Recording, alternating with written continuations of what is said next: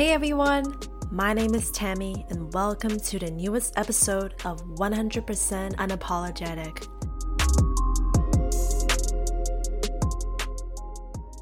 Hey everybody, it's me again. It's Tammy here. Um today it's only me, myself, and I and it's Monday again. It's a new day, new week, and we deserve to have some time to reflect on creating a balanced, mindful, and purposeful routine or mindset for ourselves. Today's topic is related to that theme, and I'm going to get into what slow living lifestyle is and how it changed my life and how it could change yours too if you decided to commit to this type of lifestyle yeah, I'm sure a lot of young adults like myself and even older adults can relate to the feeling of running out of time, overscheduling our time with personal and professional related tasks and over draining ourselves to fit into the overwork culture every day in our modern society. This is called busyness. The feeling that 24 hours will never be enough for us and that we are busier than we've ever been. But is that true? Are we really busier than we used to be? Or are we doing it just to feel busy? It's a question that I've never really asked myself before, and a lot of people didn't really have the time to do so when we are too busy being busy most of the time.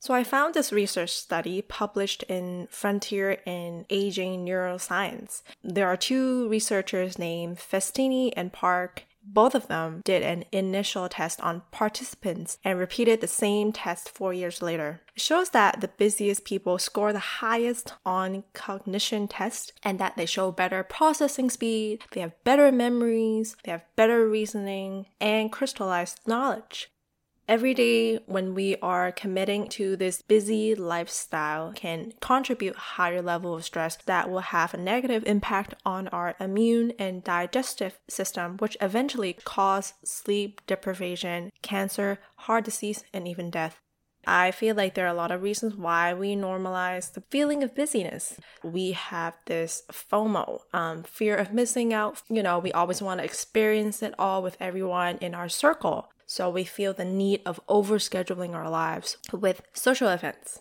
Another reason is that escapism is a big factor. There's a big fear of restoring our lives with quietness, calmness, blank spaces, and time when we normalize the need of avoiding important questions, such as what do I want to do in my life? What's the meaning of overworking every day? And what should I do to feel happy in my relationships?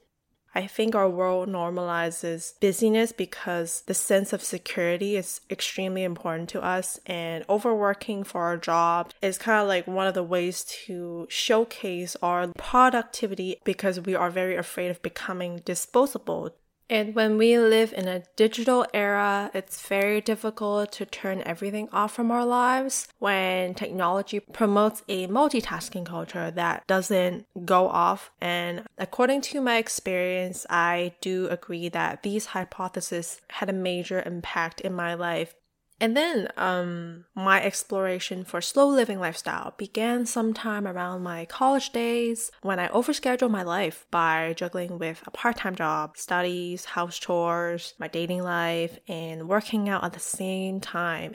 This is the generic slash normal routine that we all have, you know, juggling with different things. But for me, I noticed there were signs that revealed later on, and I have this anxiety, the fear of judgment. I felt like the judgment came from others are judging me for not having a productive life, especially during my 20s. Sleep deprivation was a big issue for me, and eventually it affected my full potential to complete all the tasks that I was supposed to do. I do think that busyness is good. Um, having this busy lifestyle, it keeps us going to have a motivation to be productive, to be efficient, to make sure that we're on the right track.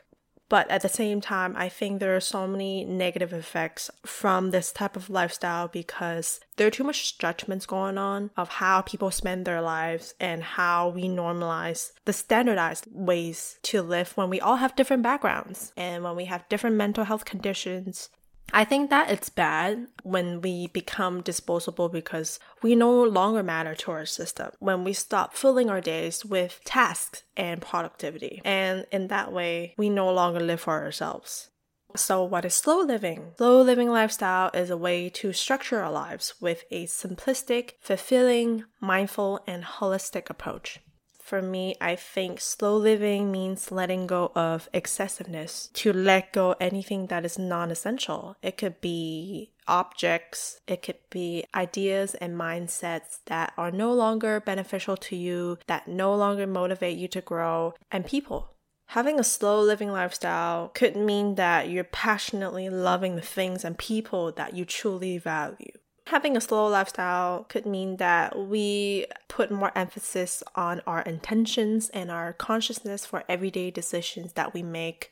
And a lot of people would ask how to get into the slow living lifestyle. I think there's so many ways that you can approach to it. There's no right or wrong. There are many things that you can do from using less resources for sustainability to reserving some time for yourself and practice being in the present. Sustainability applies to the choices we make for our planet and others, but also with ourselves as well. Later on, I realized that being busy, it is a choice. And having a slow living lifestyle is also your own choice. After getting into a slow living lifestyle, I understand that it could be sustainable because it allows me to understand what is most important to me and dispose anything else that are not essential. Um, that could be bad habits or your old lifestyle and even your diet that wasn't good enough for you that you need to change it up and have a shift. So, slow living lifestyle is actually so difficult to maintain. I think because our mainstream cultures are constantly feeding us with information that normalizes busyness and excessiveness. As I said, there's so many ways to get into slow living lifestyle. There's no right or wrong. Um, these are the ways that I've been trying to commit to this type of lifestyle and you know, meditation is one of the ways. And if you want to get to know more about meditation, feel free to listen to our episode one with Hannah. So basically, meditation, I think it's one of the best ways to get into that slow living lifestyle because it helps people to focus on the present. Meditation helps people to slow down and bring clarity to mental and physical state it does help people to listen to their mind and body and having a good relationship with yourself, including your mind and body together. Um, it becomes effortless to let go of that busyness and let go of your racy mind at the end of the day or even before you start your day after overworking myself for so long, um, juggling with different things, I realized that I can't do it all. And I think a lot of people can relate to that type of feeling. And, you know, downshifting and minimizing our workload are ways to get into a slow living lifestyle and learn to say yes to things that will bring joy and fulfillment in our lives and learn to say no to things that we cannot commit yet or things that will sacrifice our happiness. So I learned that make your free time blank on your schedule, just not doing anything or do something that you truly love that has nothing to do with completing a task for your day. When you do that rather than filling it with tasks, you feel more at ease and less anxious about what you have to get done by the end of the day because I feel like a lot of people, I mean, I can relate to that feeling so much. When you cannot finish every single task you thought you were supposed to do, you get this unworthy feeling that you're not productive enough, that you're not efficient enough. I love technology, but I don't like technology for a lot of reasons. And um, digital minimalism is detoxing and decluttering information that overwhelm or cloud our judgments. And I think, you know, having less screen time, connecting with our surroundings can make sure that our time spent online is well spent. Uh, limit your screen time when it comes to texting, uh, watching YouTube videos, or even watching the news online. Digital minimalism is one of the ways that can control our urges to receive a dopamine rush from validations that we get online, whether it is a like or a follower or comments that we receive technology is extremely important in our society right now, especially when we do everything with it, but it is important to use it wisely rather than let it control us.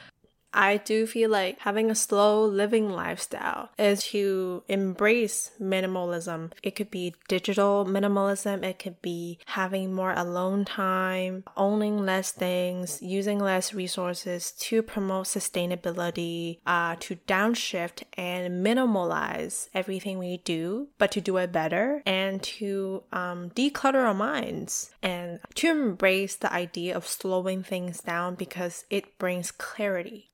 I highly recommend people to research more about slow living lifestyle and busyness and how it affects us. Go to slow.co, so it's S L O W W dot C O. If you're not a reader, if you're not a book reader, it's fine. On slow.co, they got blog posts, book summaries, life hacks, quotes, and videos about slow living lifestyle. Uh, there's another podcast that I really like. It's called the Slow Home Podcast. You can find them on Spotify, Apple, and Google. So these things really wrap out how busyness affect our lives and that slow living lifestyle can be applicable to us when we want to find a balanced and holistic approach to our lifestyle. If you've been practicing and experimenting with slow living, I would love to know your approaches to it because I believe that we're all unique and we all approach to a lifestyle differently. So, um, yeah, let me know about your approaches to it and feel free to leave me a rating and a review on Google and Apple Podcast. Yeah, thank you so much for listening, and I hope that you have a great week ahead and happy Monday. Thank you for checking out this podcast and make sure you hit subscribe for more upcoming content. Don't forget to stay tuned for the next episode and bye for now.